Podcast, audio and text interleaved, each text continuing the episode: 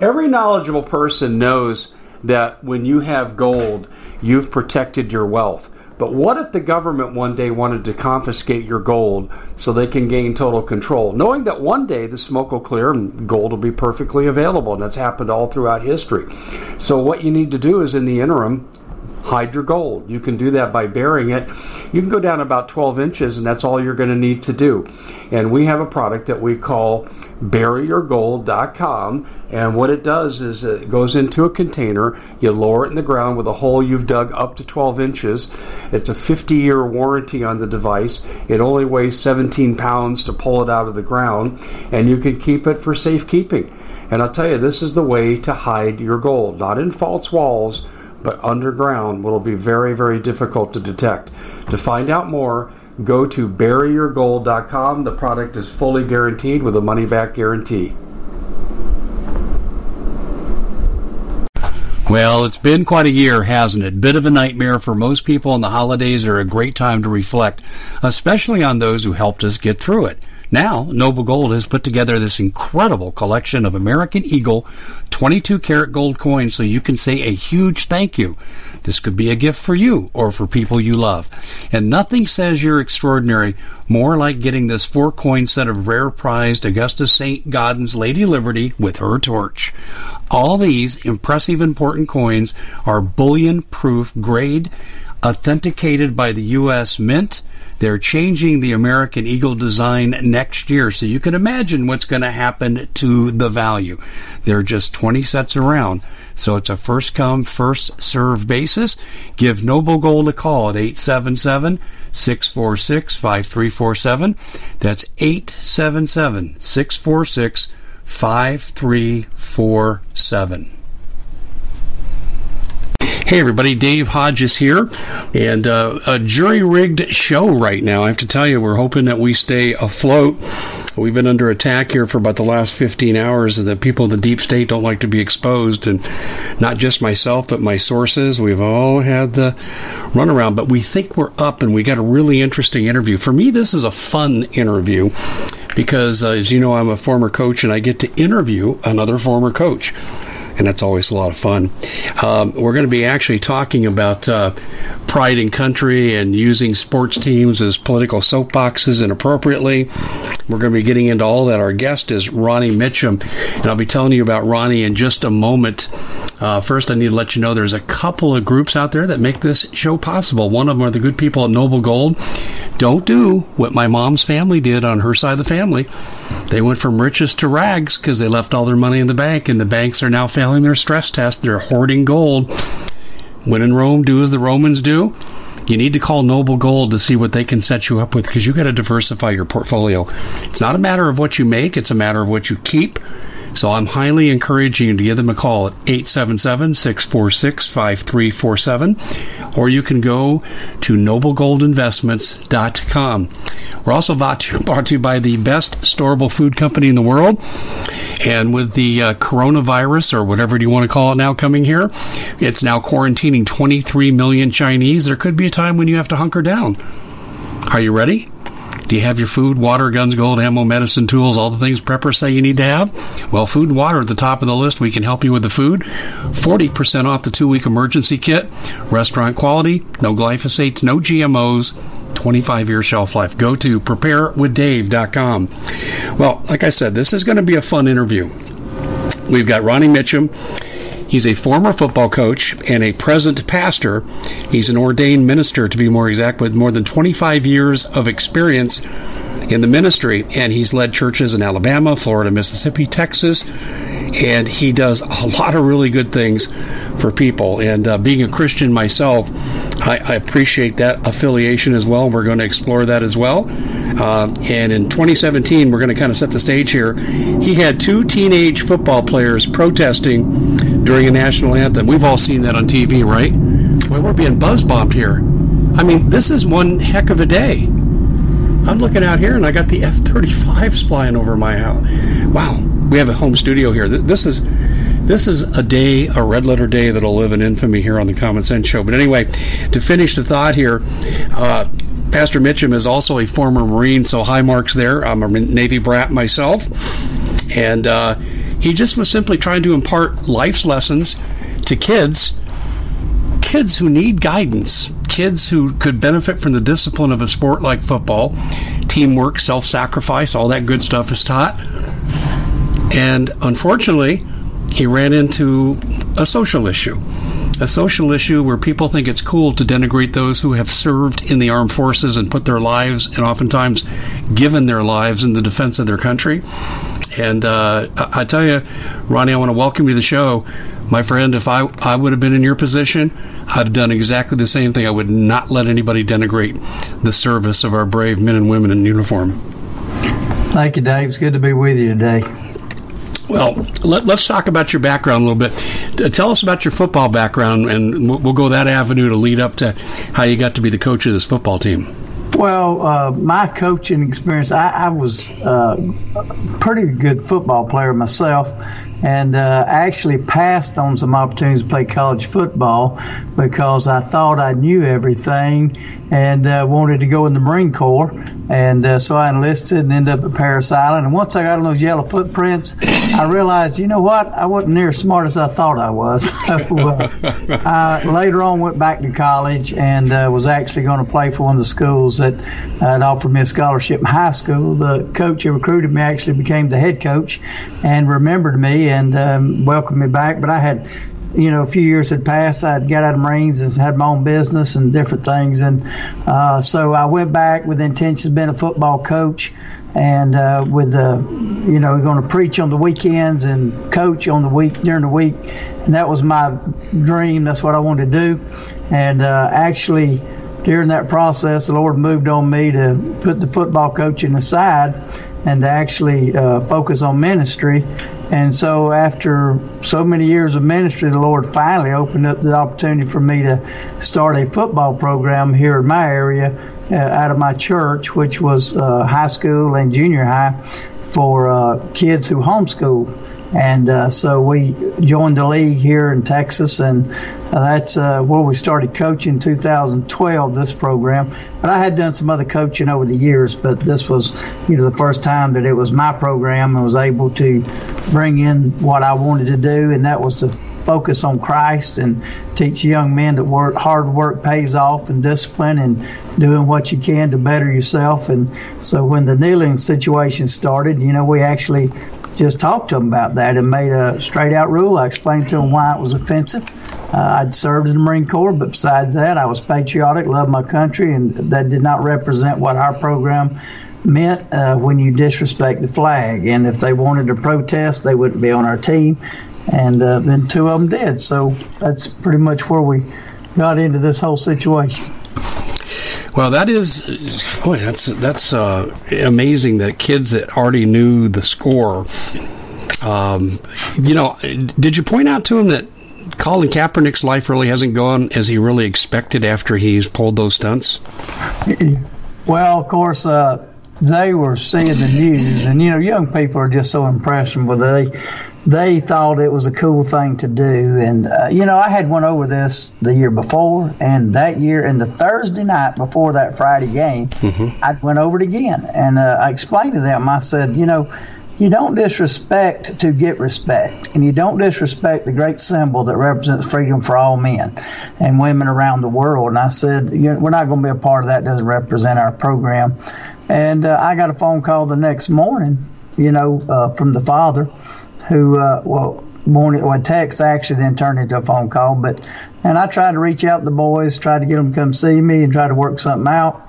But uh, I even offered some other ways to protest, you know, that w- wouldn't be disrespectful during the national anthem. And uh, they just uh, led me believe that was good. And then we got to the game and they didn't do what they'd agreed to. They went ahead and did their protest. And I immediately walked over, shook their hand just like we teach them when they show up at our program. First thing we do every spring, every fall, teach them how to shake our hand and look us in the eye and say, you know, afternoon coach, uh, things like that. And so I walked over to him, shook his hand, told him uh, appreciate your time as shark, but your time as shark is over. Now, there's only two players that did this. Uh, nobody else on the team did, and uh, you know, so it was it wasn't a team deal. It wasn't a big movement. It was just two young men who were both related who felt that they could do that, and they bragged about getting famous. So, you know, I think a lot of it was more just in the ideal of you know getting on TV and all the things. They sure caused a lot of trouble for a lot of people. Did they get themselves on TV? Oh yeah, they got they got on TV, and you know, of course, I did too, but I wasn't wanting to be on television for that reason. Uh, uh, you know, but because they, but time I got home from the football game that night, about midnight, to my house, uh, newspaper, Houston Chronicle here in Houston, called me. And I know it sounds naive, but I'm not used to newspaper calling me at 12 o'clock at night and interviewing me. So they, they let me know it was an interview, but it really just didn't register to me. I was tired. And so I talked to them. And so it was obvious that it was pre planned. Nobody could that quickly uh, be notified in the news on a Friday night at midnight and calling me. And by the next morning, it had hit the uh, internet and uh, through the Houston Chronicle, and I had ABC, CBS, NBC, CNN. I mean, you name it. Everybody was bombarding me trying to uh, interview me, and of course, each one of those were trying to tear me apart because uh, they felt like America felt like they did that. You know, it's okay to disrespect flag. And I just simply told them, you know, I don't. It doesn't matter what you think. It was my football program. They played on my team. Nobody forced them. They joined of their own free will. We had rules, we were going to force those rules. And nobody was going to stand in our in that shark uniform and disrespect that great flag that represented men and women who have fought across this world, and many of them died and shed blood and come back with uh, without limbs. Uh, there was no way that was going to be happening on our football program. Um, yeah, calling you at midnight. That I've been interviewed a lot in the media through my uh, coaching career, and I have never experienced that. No one's ever called me at midnight. Yeah. Uh, uh what what outfit were they with? Were they print media, radio? What were they? Well, the Houston Chronicle was oh, it was a paper newspaper, okay. yeah. But when they before daylight, it was already out on the internet, and uh, so by you know daylight, I'm getting all the local news channels wanting me, and then I'm getting, I mean Don Lemon, you name it, everybody and their brother it was liberal media was wanting me on their programs. So Don Lemon, boy, that wouldn't have been a setup, would it? no. Hi, how are you? Welcome to the show, you scumbag. I mean, I could just see it now. Yeah, I just, uh, wow, I, I, that's incredible. Um, so, did they show up at your house like CBS and these uh, news outlets?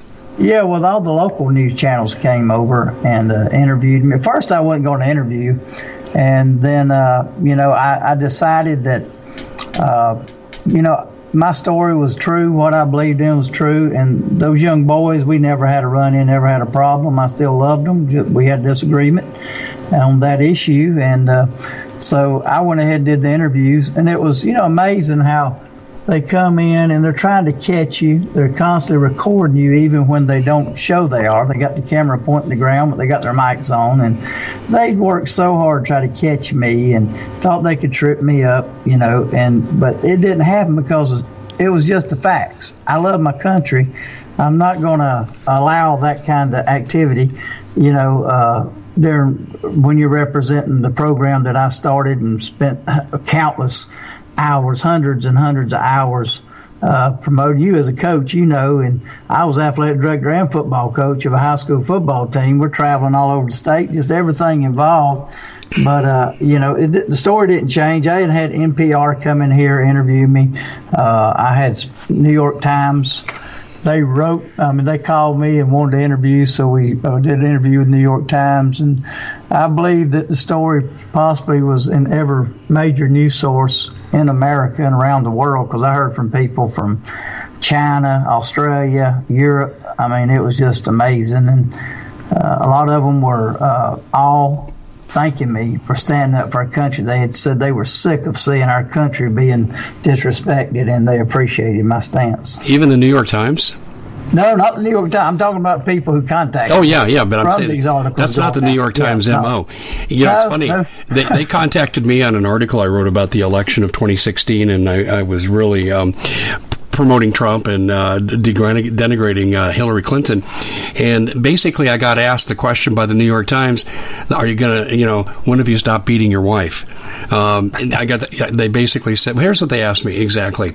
Um, when you lose the election next week and Hillary becomes the president, um, are you going to keep encouraging fighting in the streets? Uh, that's the kind of interviewing that the New York Times does. Right. And uh, that was really interesting that they they contacted you. But you know, it seems to me, Pastor, that you have um, a- another argument there. If you had a team rule and you reinforce that team rule, um, and it's applied equally, they're guilty of insubordination. Doesn't matter what the political issue is. They they could have appealed the rule, but they were insubordinate to a team rule that by being on that team they've agreed to. Right. Yeah, and that was the whole issue. You know, they didn't have to play for me. It wasn't like a public school situation where uh, they were, you know, that they just district to you and you know zoned in your district. These guys came on their own free will, and uh, they knew from as soon as that all started, I addressed it with our team, and I said, "Listen, you know, people of all colors have died for that flag during the Civil War. Black men died under that flag. Uh, white men all fighting for the same." We at the Common Sense Show have a great TV show. We bring in a panel of experts and help people navigate the uncharted waters that we're living in. Because what once was coming is no longer coming. It's already here, and we're getting you the help so you can make better decisions for your future. You can find us at thecommonsenseshow.tv, commercial free, censorship free, and we're getting five star ratings on the world's major platforms. Again, check us out today at thecommonsenseshow.tv. Every knowledgeable person knows that when you have gold, you've protected your wealth. But what if the government one day wanted to confiscate your gold so they can gain total control, knowing that one day the smoke will clear and gold will be perfectly available? And that's happened all throughout history. So, what you need to do is, in the interim, hide your gold. You can do that by burying it. You can go down about 12 inches, and that's all you're going to need to do. And we have a product that we call buryyourgold.com. And what it does is it goes into a container, you lower it in the ground with a hole you've dug up to 12 inches. It's a 50 year warranty on the device. It only weighs 17 pounds to pull it out of the ground, and you can keep it for safekeeping. And I'll tell you, this is the way to hide your gold, not in false walls but underground will be very, very difficult to detect. To find out more, go to buryyourgold.com. The product is fully guaranteed with a money back guarantee. Did you know that the World Economic Forum now, they in the last meeting they convened, they actually had a water board there with water experts and they tell us our water's in danger and they have to take control of our water. Does that bother anybody? I'm sure it does. And I begin thinking right now about water safety. And we already know there's lead in the water, chemicals in the water. A lot of it's not safe to drink. But we have the answer for you. It's called the Alexapure Pro Water Filter. It's the best there is, and scientifically, they leave nothing to doubt as they publish their research at waterwithdave.com. And it's my choice for water filtration. Gravity powered, it reduces 206 contaminants, it targets heavy metals, fluoride, chlorine, and viruses. It is the best there is in the business, and you can read all the research on this simply by going to water waterwithdave.com. That's waterwithdave.com. Save $80 for a short time. Same purpose. Yeah. I said, this is, you know, this is not acceptable and we won't be doing it and we won't have it on our program. So, you know, you're talking about a year even before that, and these two players were on the team at the time. Never heard a word from them. Right. And so the news media tried to make like I was you know, wouldn't listen to them and wouldn't talk to them. That was not the case. We had a great relationship. Never had harsh words that I can ever remember. I mean, they were great kids, I, and uh, we got along great. Uh, my son, one of them was my son, one of his best friends. One of the players spent night at my house. I took him to football camps, and uh, I mean, we've ate meals together. It was, you know, uh, just the the fact that somebody famous was doing this, they wanted to get out there and do it, and then have a reason to say, "Well, look, I'm doing it for all these reasons." But the facts were, you know, nothing come of that except a lot of disrespect and sowing seed into young men that it's all right to disrespect your country. And uh, of course, America is not. So you're looking to thank someone special for helping you get through the year. Noble Gold has the perfect gift. It's a four coin set of rare, solid 24 karat gold Augusta St. Gaudens Lady Liberties. These impressive coins are bullion grade proofs authenticated by the U.S. Mint. They're changing the current American Eagle design. They're not making any more. Only 20 left. Buy two sets, it'll cost you less than $10,000 and you'll be gifted a free Apollo 11 coin. Discover more by calling Noble Gold at 877 646 5347 a perfect day. Man, you know, there's been uh, problems over the years in certain situations, but most of that is not because, I mean, well, none of it is because what our country stands for. It's because of some of the rotten politicians we've had in office and uh, men, corrupt, corrupt, uh, corrupt men who have created these issues. But our country itself has always represented freedom for all men. And uh, we, you know, I don't want to be a part of teaching young people that there's that disrespecting our country is a proper way of action. No, I, I listen. I, I think that's uh, those are good lessons to impart. Um, how many kids did you have on your team at the time? Well, that, we played six man football, which I know a lot of people when you're listening here probably don't even have a clue what six man football I, is. I know what it is. Okay, well, in Texas and Oklahoma, and I think up in Nebraska and Colorado, yeah. different places where people live in small rural areas, they started uh, 11 man version, uh, but it was six men because they didn't have enough guys on their teams. And in Texas, it's still big uh, with uh, homeschoolers and private schools. We played a lot, a lot of public schools actually play six man football in Texas. We actually had the pleasure of beating a couple of them on their homecoming, and uh, so we're always proud of that because they always thought they would beat the homeschoolers. But we were blessed with some great uh, athletes, and we had that year I believe 13 players. So we lost the two. We were down to 11. And with those two, just to be honest with you, most people had thought we would win the uh, state championship because we had a great football team. But after that, I mean, it was a big blow to all of us. And when kids are scared to come to practice because of all the death threats and uh, horrible things that are being said, uh, it's a little hard to get kids to focus, and us too. And we got to have security watching the football field. You know, it's a little bit different story. Were you kind of a standalone entity, or did you have an administration you reported to? No, uh, I mean, yeah, we have uh, our little board that we had set up, and there was absolutely everybody behind me 100% on it. You know, everybody was in agreement without any issues whatsoever. Okay, that's no, that's really good to know. I um, wow. I, am just flabbergasted though that uh, kids would allow themselves to be intimidated away from football team. I, I just I, I, don't see the law. I mean, the kids I've been associated with. I mean, I, I, I think if there was gunshots over the football field, maybe. But yeah, um, yeah so, so oh, well, now, my kids. I mean, we kept, we finished the season, uh-huh. but I'm just saying it was hard to focus and really, you know, be the team. And when we lost those two, they were two great players, and that was something that only a few people really understood that this was so important to me. The news media never could understand it. That if I was just doing this because they called me a racist and they said you're just doing it because they're two young black boys and you don't like black people, you know, and I said, listen, hmm. uh, that's the most ridiculous thing in the world. I said I have a multicultural church. I have uh, Hispanics, blacks, whites, you name it in our church. My piano player is from Uganda. So, uh, you know, you, you're barking up the wrong tree when you start calling me a race. I've preached 25 years against racism. And uh, so when, uh, you know, the, the point that they forgot was if it didn't mean that much to me, why would I throw away a state title? Dave, you're a coach. You know good and well. I mean, there's you work hard. Those kids work hard. Everybody fights to win that title, and that's something you'll have for the rest of your life. When those when I removed those two boys off our team uh, because they were star athletes, and with the other kids I had, we were a great football team. And uh, but you know that what was more important to me was teaching young men the right thing, to have respect and accountability, and also to show uh, you know that there would be no disrespect to our nation. So that was more important to me than it was to win a state title. Well, Ronnie, I I, I, I wonder what now. What year did this take place? Was this 2017?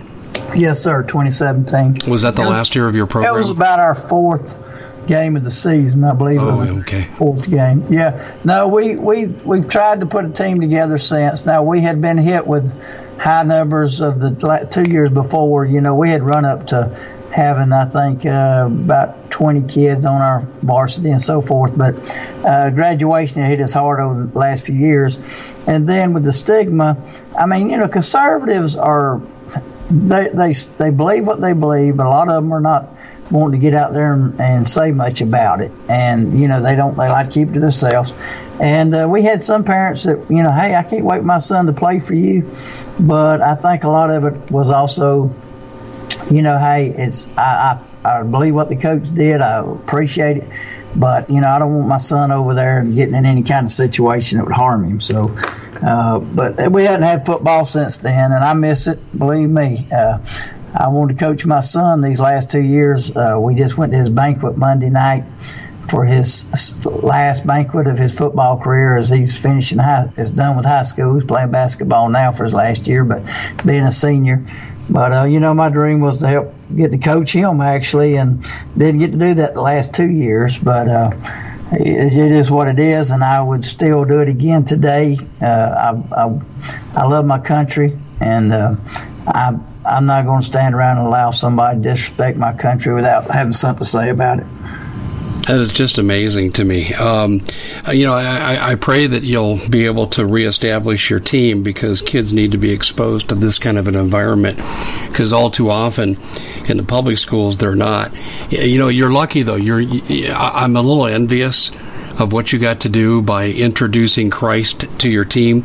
There's mm-hmm. so many prohibitions in in the public schools now with this. I remember a case here a few years ago in the Phoenix area where where I live, uh, Tempe Prep had a, had a really good football team, and the coach made the quote mistake unquote of praying with his team before the game, and they suspended him for two games, uh, and the team never recovered. My goodness, yeah, it's it's insane, Dave, how that they have a problem with you simply praying with young men. I mean, it's it's insane. I didn't have that problem, but I've talked to a lot of coaches. A lot of coaches have talked to me since all that happened. Uh, you know, and they, they're like, you know, I would I would do the same thing. They say I worry every day because you know, I don't know with with the way things are in the public schools. You know, you just have issues constantly. You're always walking uh, trying to make sure you're covering your bases. But I know there's a lot of great Christian coaches out there and in public schools, a lot of great men that are making an impact in those young men's lives. Yeah, I had I almost had an incident like this, and, and fortunately, I had an athletic director that headed it off. But I, I had a list of team rules, and I submitted it to the athletic director. He didn't say anything and it was oh, about six weeks into the season, and I was walking by his office. He's Come in here, and he had an email signed by four professors that uh, objected to my team rules. And I said, "Oh, are they alcohol distributors or marijuana dealers?" I said, "What's the deal here?" And he's laughing. He says, "No, no." He says, "It's your last sentence on your rules, and it's really not a rule." He said it was just a statement, and he didn't even enumerate it. And I said, "Well, what would that be?" And he goes, um, play each day as if it's your last day and celebrate the talents that God has bestowed you with. Oh, and for that, I had professors stand up against me. Well, that goes to show why we're in the, the issues going on we got when we have those kind of men in the colleges teaching. Yeah, and he said, "Well, what do I tell them?" And I said, You can tell them for me that they need to get a hobby because they have too much time on their hands. if they're reading my team rules and formulating defenses against them, I said, They got to go get their own team or, or, or, or, get a hobby. You know, go hunting or something.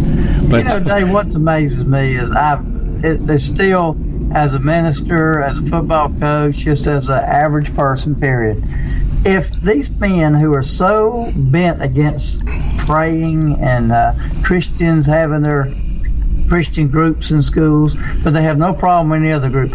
Why are they so uh, afraid of a bunch of boys on a football field kneeling and praying together? What what is? But they they don't believe in it. They say it, you know, it's not real, but yet they're afraid of it. And nativity scenes, whatever it may be, they're petrified, terrified of the fact of these crosses being up. You know, even in uh, in public places and all the things that they're afraid of it just makes you realize, you know, I don't go around trying to fight the Easter Bunny, you know, because I, that would just be waste of time. I don't even mention it. If somebody believed in the Easter Bunny, it'd be their business. I'd never. They know. They know deep down because innate in every man is knowledge that there is a God, and because of that, they can't fight that, even though they try to deny it. And so, yeah. just giving proof constantly over and over again. You, you should be really careful. First of all, I'm the interviewer, so you should be careful about the questions you ask me because I might actually answer them. um, it, but but when you ask me about what are they afraid of, well, if you deal, I deal with the mainstream media all the time, and I cross over some into it. But I have to tell you, there's a lot of good men and women there but there are some people that serve a higher power, and it's not the higher power that you and I serve. Right, right. Uh, and and this is where they fear God. Uh, yeah. This is why they want to control the First Amendment, take away our guns so they can enslave us. I mean, take away our rights under the Fifth Amendment because God mm-hmm. grants all freedom. You have the right to choose and follow Jesus or you right. don't. And that freedom is given to you by the Lord, not by men. And they want the power, they want to dispense the freedom. Right. Well, you know, uh, you made a good point there too. Uh, I like what you said, but also a lot of the news media, even though they report, uh, their report turns out the way it does. A lot of that's not the actual people you meet doing the reporting because I've met some really great people who came to interview me and done interviews with me who uh, you know, it's their bosses. They have to turn in, and then you got editors, and they change and correct what they want it to do, and they edit uh, their film, they shoot on location. So, uh, you know, there's a lot of great people. They're stuck in an environment where they don't have much of a choice but report it the way that their bosses want it reported. Yeah, that's true. You know, one of the things you did that I really, really appreciate, and I, and I should have mentioned this when you were talking about this, was you didn't just impose an arbitrary rule on these young men you talk to them about the fact that there are legitimate avenues of protest. It's just some things are appropriate in some settings and other things aren't. Right. Um, it, you showed sensitivity. Uh, yeah. Let me ask you this: What did you offer them in terms of possible ways to let their feelings be known without disrespecting the flag? Okay. Well, let me set the stage real quick because you know, like I said the night after practice the next morning about seven o'clock. So we kick off at seven. So I had less you know, than 12 hours uh, actually to even get anything tried to work out because that morning I would say seven seven thirty I got the first text. So I offered to the dad, I offered to the young men. I said, look, I said, you know, you're not going to kneel without getting removed off the football team. Any show of disrespect, you're you're off during that national anthem. I said, but I will I said, why can't we do something positive in a good way? I said, if you want to, after each touchdown, I said, you want to kneel? We'll even put in our brochure, our little, you know, game uh, thing you pick up there, a brochure. I said, you, we'll put it in our game program. I said, we'll put in there why you're kneeling. I said, uh, and one of them had supposedly wrote a report on this, which I just found out that day. I don't even know if it was actually true, but supposedly had wrote a report on uh, this, a book, rep- a school, you know, book report, and was making a uh, that paper. I told him, I said, I'll take that paper, I'll print it out I'll make it available to the fans if they want it. We'll put it at the concession stand, the front gate, whatever. I said, and we'll pay for all the printing. I said, if you just will not kneel and do it during the national anthem. Because, look, I may not agree with your uh, protest, but I do believe you have a right as American to protest. So we're not trying to interfere with that but we're not going to allow it during the national anthem. So, you know, we, we did what I could as quick as I could to come up with a solution, and uh, actually was led to believe. The Common Sense Show is proud to be able to bring you some very special deals from My Pillow. For example, they've got half off My Pillow bed sheets, more than half off their slippers, their sandals, their mattresses, their topper covers, women's lingerie. Uh, they have extremely great products, as you all know. Ladies and gentlemen, right now go to mypillow.com backslash Hodges. Use the coupon code Hodges to take advantage of these great opportunities. Mypillow.com backslash Hodges, coupon code Hodges. That they were going to do that. They showed up at the game. Uh, asked them right before the game. We're warming up. You know, we're good. Both of them acted and suggested, gestured that yes. And then, of course, once the national, the prayer started in the national anthem, it was a different story. What uh, you said you had contact with one of the fathers here. How'd that discussion go? You know, me and that father always got along great, and uh, he actually, you know, I told him, and he was like, "Coach, I hope they'll do it. I don't know, you know." He said, "I don't want to waste my gas if they're going to do that to come out there." so the dad supported you. Well, I, I can't say 100%, but I think he understood me, you know. And uh, when all this happened, he never got involved after that. The the mother of one of the parents, and she was the aunt of one of the players. Uh, she was the one who came out and told the called me, said that I was. Uh, uh, you know, a lot of different things, but she said I was like a slave master that used to beat them, whip them, and kill them as such. Oh. And, uh, you know, said these things, said I had no integrity, uh, said that she didn't want her son and nephew playing for a man that had no integrity. Of course, Todd Starnes and different ones uh, made in their comments, well, this sounds like the kind of guy your kids need to be. If he didn't have integrity, he wouldn't have stood his ground and stood for what he believed in. So, but you know, the father actually, I never had any more communication with him, and he he never uh, tried to uh, get involved in it, as far as I could tell. You know, it's funny too how the aunt just happened to skip over the part that everyone agreed to the team rules. So yeah, um, that that's the thing that's really disturbing to me. You were proactive. It wasn't like this came up and you had a knee jerk reaction after the fact. You mm-hmm. you were proactive, and these kids knew the rules. Yeah. And for that aunt to say that is reprehensible. Yeah, yeah. I mean, that was a tremendous insult, and to say that I was, you know, uh, like a slave master. Uh, uh, was you know very insulting to me as a minister, as a coach, as a human being. But uh, then you know what I guess Dave, one of the things that the media really loved was they said after that I throwed them off the team, I made them strip on the sideline uh, which is a complete lie.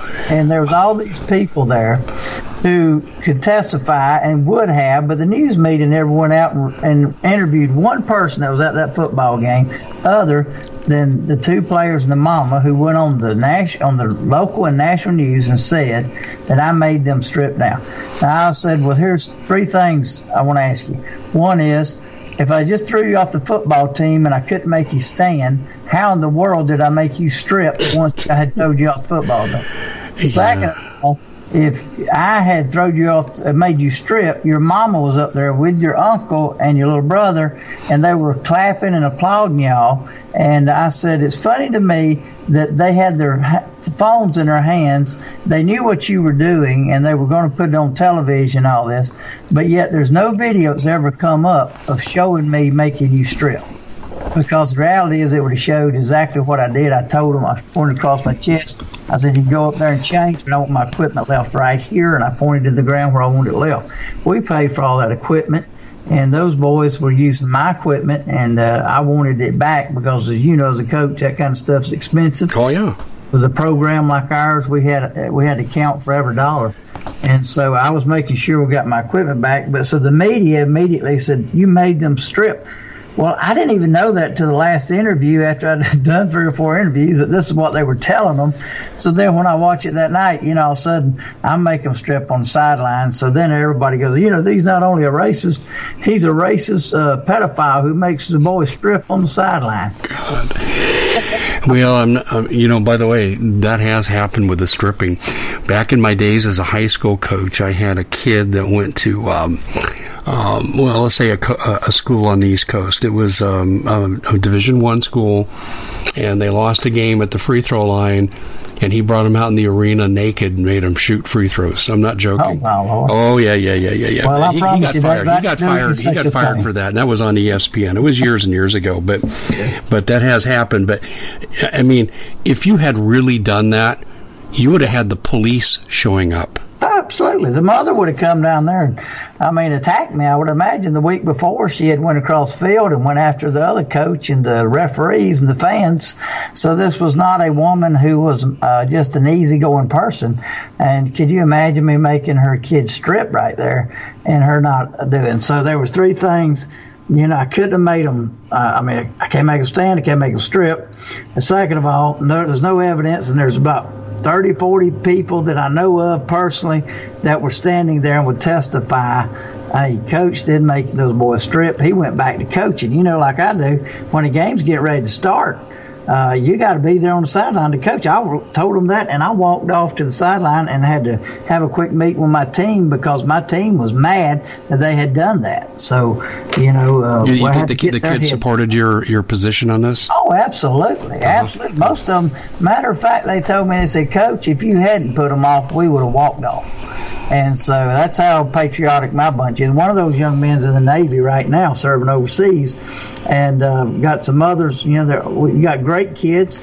Uh, they were, you know, different colors, uh, but they said we don't believe like that, coach, and we're behind you. So they stood with me, and uh, they, like I say, uh, we ended up winning that game 31-30 but uh, we finally got our act together and regrouped and got out there and yeah, won that. That had to be hard on your kids to to, oh, to find their level. You know, I just share this with you too. I mean, we all have our crosses to bear, but it was not too it was not too long after I had retired from college coaching and um, I got coerced into coaching a nearby high school team for a couple years, and I really didn't want to do it, but I felt like civic duty time. And so we had uh, this family come in, and um, they they were they were African American, and the father has given me the third degree, and you know how could I know you was good enough coach to coach my kid? He had no idea that I had an NBA background, that I coached in college, I played in college, and he had no idea because I don't overwhelm the kids with that. It's not about me,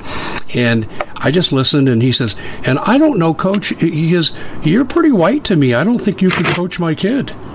And I said, "Oh, okay." And then my assistant looks at me and he spoke up and said, uh, "Mr. Hodges was a head college coach." For a very long time, uh, and he looks at me and goes, "Yeah." And he says, "Dave, what, what color were most of your players?" I said, "Well, probably eighty percent were African American." And I, and I said, "I think I helped a lot of them go on to have better, more productive lives."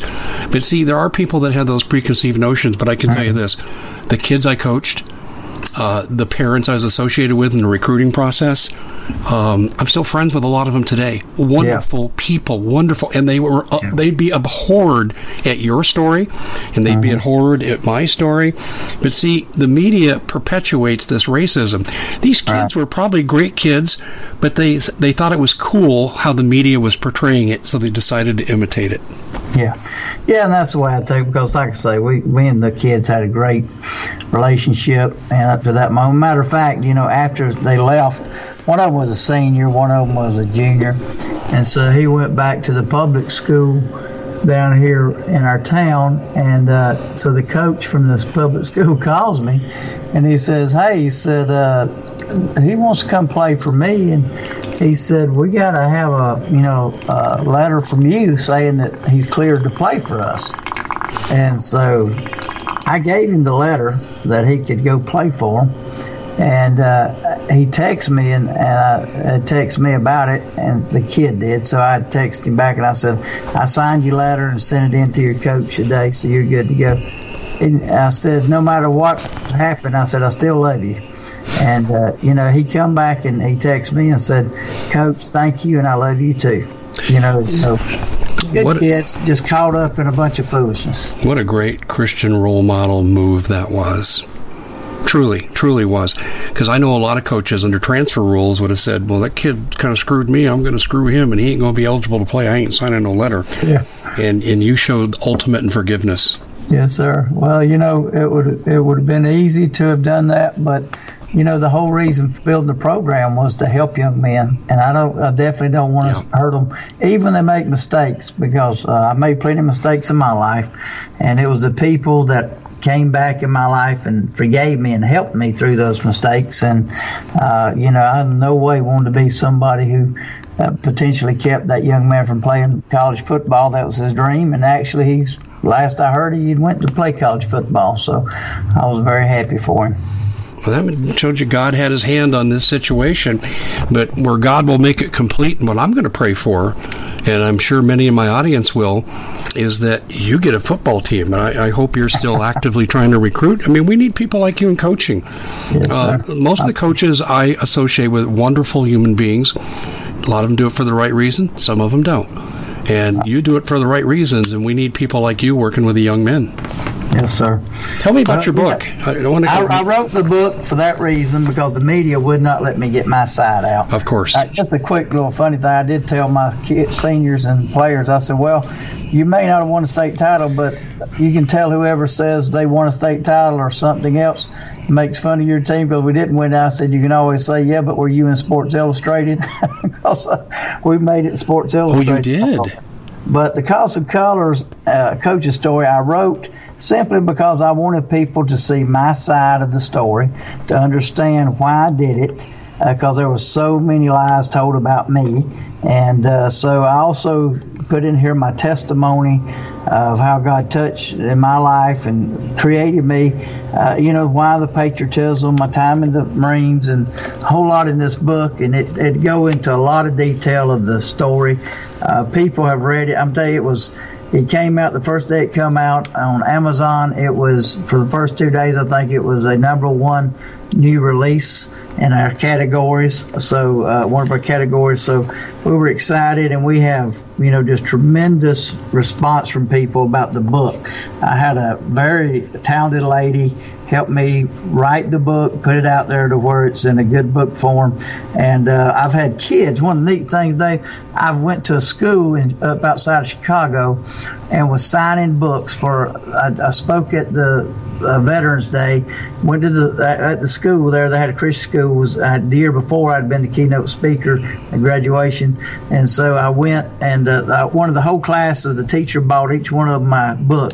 I signed the book but then to see pictures of them and over the summer, kids from all different people all over the country with their kids reading this book. To think that I've encouraged kids to read was exciting, but also to help show them patriotism, love for country, and also a relationship with Christ is the most important thing they'll ever do.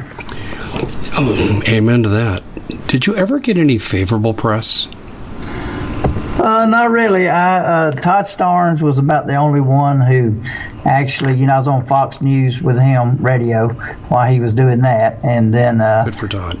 Besides that, really not. You know, I was uh, on SBN, and they on Frances and Friends. They gave me an opportunity uh, to share my story, and uh, you know, just a few friendly outlets like that. But really, a lot of the main conservatives just ignored my story. I'm, I'm, i really will never understand why. I don't know if they were afraid because of the accusations I made them strip and stuff or what. But uh, this book, you know, there's only my way to get this story out. And so, uh, with the book being out, a lot of people have uh, realized that what they heard in the news was not true. And it's, it's a great book, and I think your listeners would really enjoy it if they take the opportunity to get it. It's only about 210 pages. I had an old Marine Corps buddy who retired from the Marine Corps.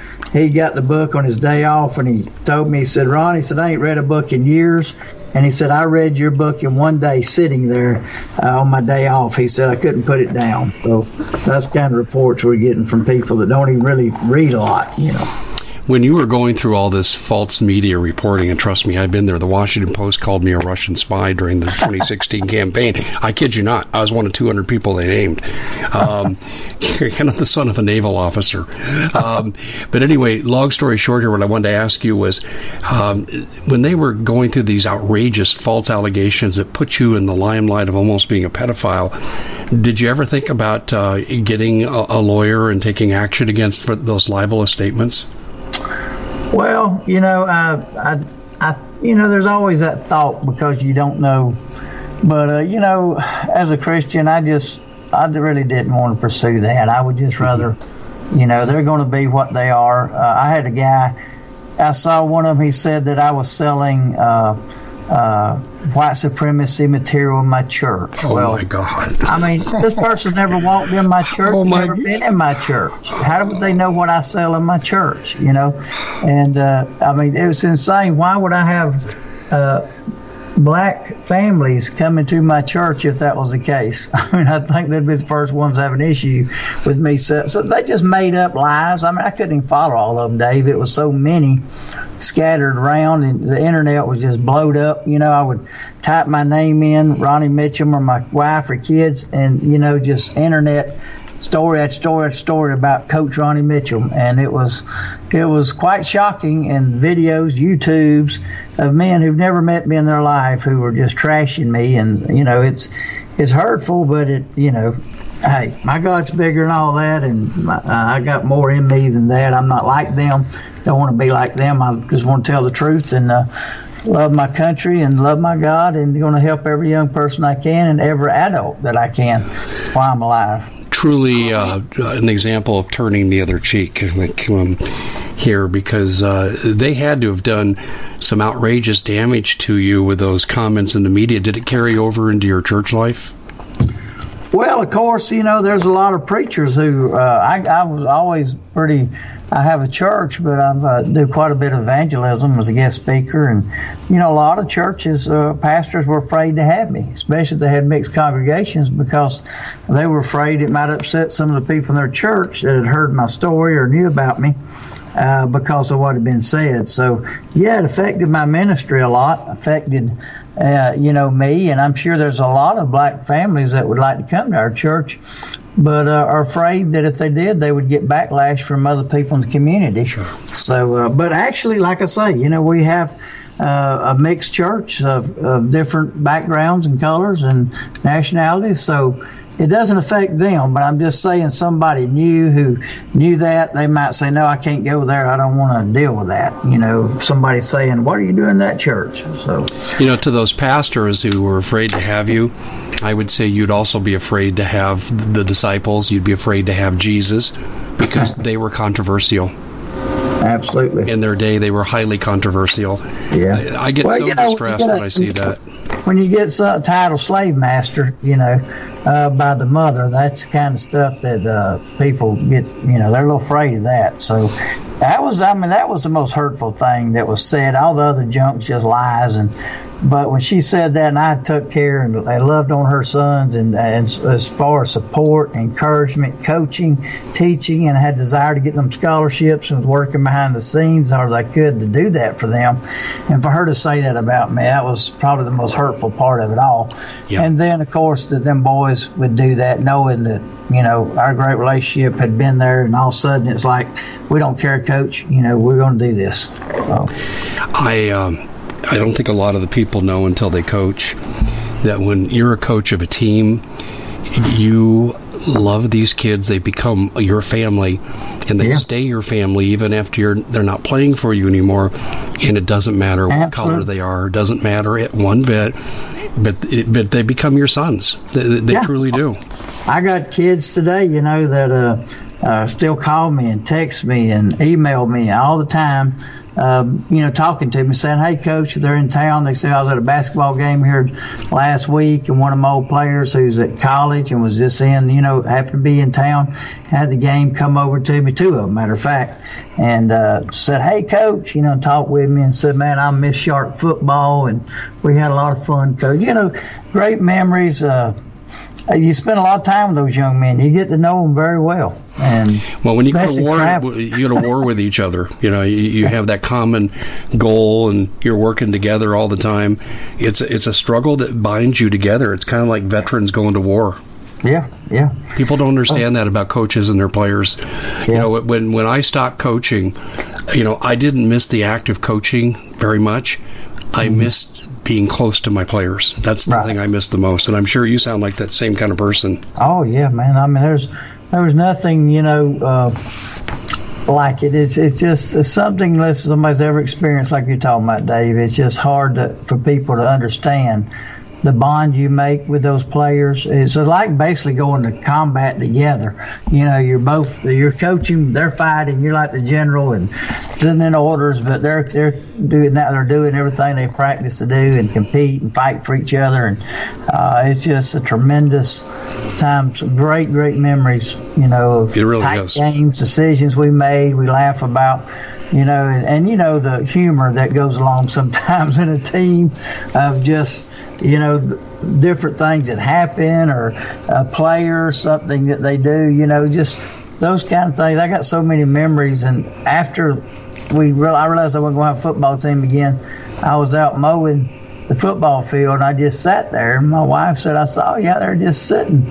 Seemed like an hour or so. What were you doing? I said, well, I was actually sitting there. I said I could visualize some of our games and some of the events that took place. Mm-hmm. My kids making big plays. I said I could just visualize. I said it's hard to mow that field without in certain areas thinking of a certain play that took place or yeah. you know kid making a great catch or a great tackle. I said it, it's going to be a difficult stretch, and last two years have been tough. But yeah, but you know uh, what? That's why you got to start recruiting today.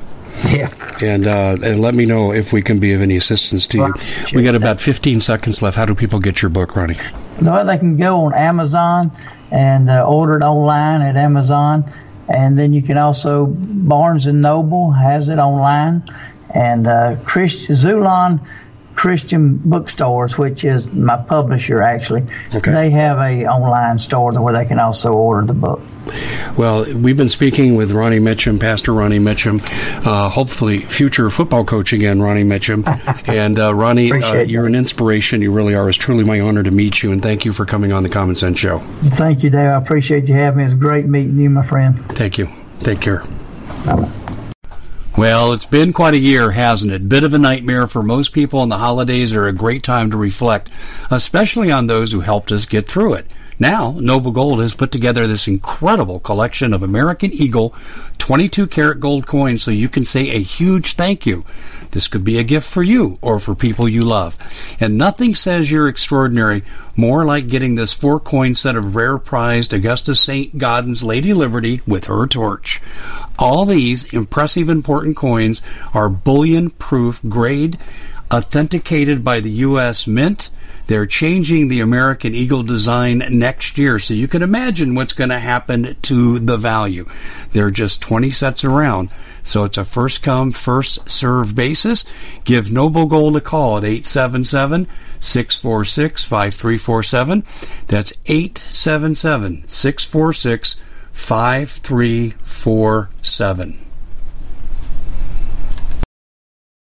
We at the Common Sense Show have a great TV show. We bring in a panel of experts that help people navigate the uncharted waters that we're living in. Because what once was coming is no longer coming. It's already here, and we're getting you the help so you can make better decisions for your future. You can find us at thecommonsenseshow.tv, commercial free, censorship free, and we're getting five star ratings on the world's major platforms. Again, check us out today at thecommonsenseshow.tv. Every knowledgeable person knows that when you have gold, you've protected your wealth. But what if the government one day wanted to confiscate your gold so they can gain total control, knowing that one day the smoke will clear and gold will be perfectly available? And that's happened all throughout history. So, what you need to do is in the interim, hide your gold. You can do that by burying it. You can go down about 12 inches, and that's all you're going to need to do. And we have a product that we call buryyourgold.com. And what it does is it goes into a container, you lower it in the ground with a hole you've dug up to 12 inches. It's a 50 year warranty on the device. It only weighs 17 pounds to pull it out of the ground, and you can keep it for safekeeping. And I'll tell you, this is the way to hide your gold, not in false walls but underground will be very, very difficult to detect. To find out more, go to buryyourgold.com. The product is fully guaranteed with a money back guarantee.